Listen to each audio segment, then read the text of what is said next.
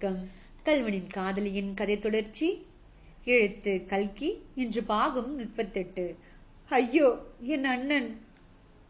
அன்றிரவு வழக்கம் போல் சங்கீத சதாரம் நாடகம் நடந்து கொண்டிருந்தது.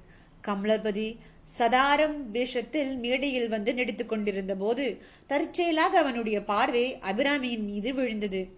ஒரு நிமிஷம் அவன் மெய்மறந்து போனான். அச்சமயம் மேடையில் சொல்ல வேண்டியது கூட மறந்து போய் நின்றான். கோமுட்டி செட்டியாரின் மகன் வேஷம் போட்டவன் கெட்டிக்காரனானதால் அவன் கமலபதியின் கால் விரலை தன் கால் விரலால் அமுக்கி என்ன நான் கேட்கிறேன்? சும்மா இருக்கிறாயே? என்று கூறி மறுபடியும் கிழுவியை போட்ட போதுதான் கமலபதிக்கு நாடக கட்ட ஞாபகம் வந்தது.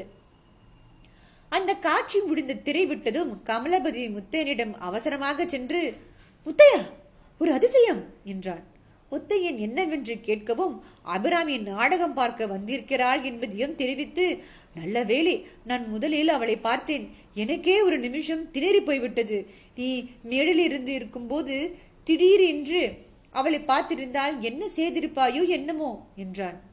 முத்தையன் அளவில்லாத ஆவலுடனும் பரபரப்புடன் மேடையின் பக்கத்தட்டிக்கும் சமீபமுகம் வந்து இடுக்கு வழியாக கமலபதி காட்டிய திக்கை நோக்கினான். அடுத்த நிமிஷம் அவன் கமலபதியை கெட்டியாக பிடித்து கொண்டான். அவன் உடம்பு நெடுங்கிற்று. கமலபதியை அவன் தனியிடத்துக்கு அழைத்துச் சென்று கமலபதி நான் சாயங்காலம் சொன்னது நிஜமாக போய்விடும் போலிருக்கிறது. அபிராமையின் பக்கத்தில் இருப்பது யார் தெரியுமா?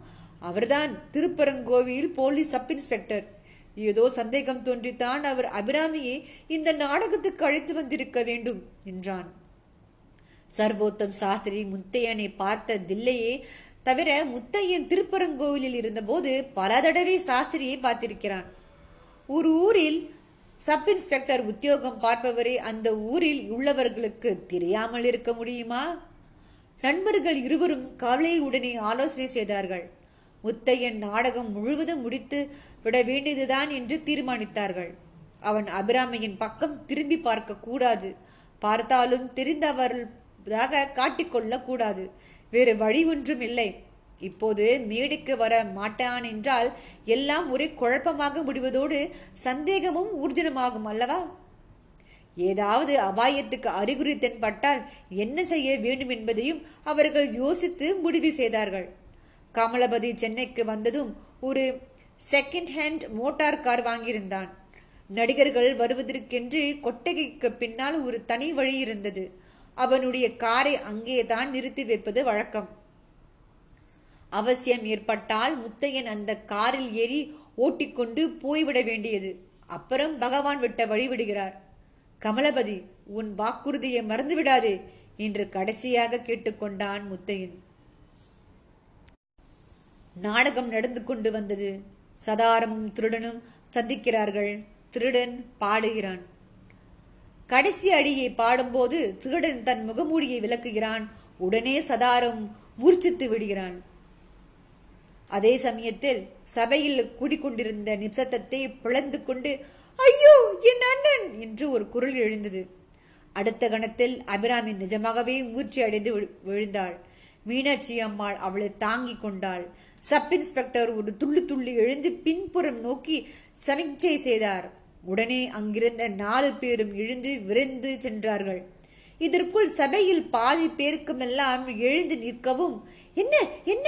என்று ஒருவரை ஒருவர் கேட்கவும் காரணம் தெரியாமல் சில பேர் விழுந்தடித்து வெளியே ஓடவும் இம்மாதிரி அல்லோல கல்லோலமாகி விட்டது. மேடையிலும் திரையை விட்டுவிட்டார்கள் உடுப்பணியாத போலீசார் நாலு பேரும் வெளியே சென்று அங்கே தயாராக இருந்த உடுப்பணிந்த போலீஸ்காரர்களையும் அழைத்துக்கொண்டு மேடைக்குள் ஓடினார்கள். அங்கே மூலை முடுக்குகளில் எல்லாம் தேடியும் கூட திருடன் அகப்படவில்லை. கமலபதி கவலை தேங்கிய முகத்துடன் ஆவலுடன் எதையோ எதிர்நோக்கியவன் போல் இருந்தான். சில நிமிஷங்களுக்கு பிறகு சற்று தூரத்து கப்பாலிருந்து அவனுடைய மோட்டார் ஹாரனின் சப்தம் வரவும் அவனுடைய முகம் பிரகாசம் அடைந்தது ஐயோ என்னதான் அபிராமி? உணர்ச்சி வசப்பட்டு அண்ணனை கூப்பிட்டா இப்ப முத்தையனை பிடிச்சிருவாங்களா? பார்ப்போம்.